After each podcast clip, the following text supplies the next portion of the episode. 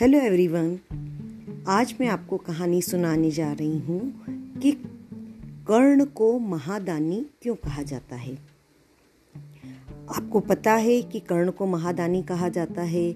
सबसे पहली बात है कि उन्होंने अपना जो कवच और कुंडल था, जो कि उनकी रक्षा कर सकता था, और जब इंद्र वेश बदल कर आए और उन्होंने उनसे मांगा तो उनको जबकि ये पता था कर्ण को कि इससे मेरी जान भी जा सकती है, लेकिन फिर भी उन्होंने उसको दान किया। लेकिन यहाँ पर मैं जो कहानी सुनाने जा रही हूँ, वो है अर्जुन और कृष्ण के बीच का संवाद। कृष्ण और अर्जुन की बड़ी अच्छी दोस्ती थी और फिर भी कृष्ण अर्जुन को यही कहते थे कि कर्ण महादानी है।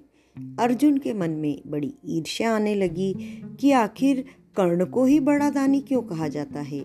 तो कृष्ण भगवान ने उन्हें बताने के लिए, अपनी बात को सिद्ध करने के लिए सबसे पहले अर्जुन को बुलाया और सामने खड़े जो दो पहाड़ थे, उनको सोने में बदल दिया।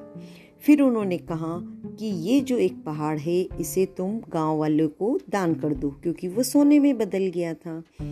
अब अर्जुन ने क्या किया कि उस पहाड़ के जो सोना था, उसके टुकड़े को दिन भर ले लेके थोड़ा थोड़ा करके एक एक एक एक गाँव वाले को बुलाते गए और उन्हें देते गए।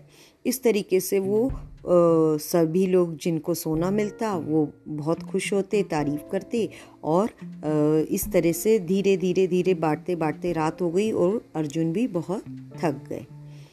अब अगले दिन कृष्ण भगवान ने कर्ण को बुलवाया और कर्ण को बुलवा के कहा कि देखो कर्ण, ये सामने जो सोना है, सोने का पर्वत है, इसे तुम गाँव वालों को बांट दो।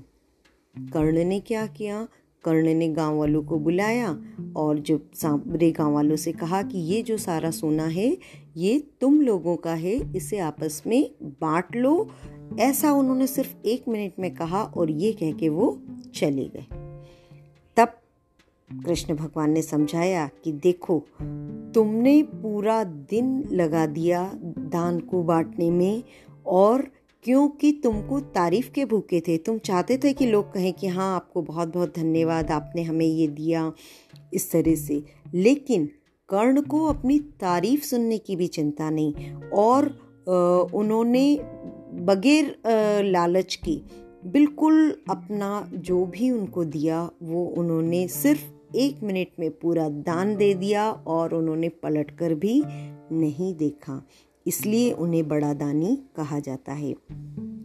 ये कहानी विशेषकर उन लोगों के लिए है, जो आजकल कुछ भी देते हैं तो फ़ोटो खिंचवाते हैं, वीडियो बनवाते हैं और नहीं भी जो बनवाते हैं तो भी वो चाहते हैं कि हाँ उनको हमारा नाम पता हो, हमें जाने ताकि हमें दुआ मिले।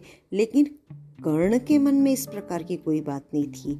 वो सिर्फ़ भला करने का सोचते थे और अपना बिल्कुल हित नहीं सोचते थे। इसीलिए उन्हें महादानी कहा जाता है।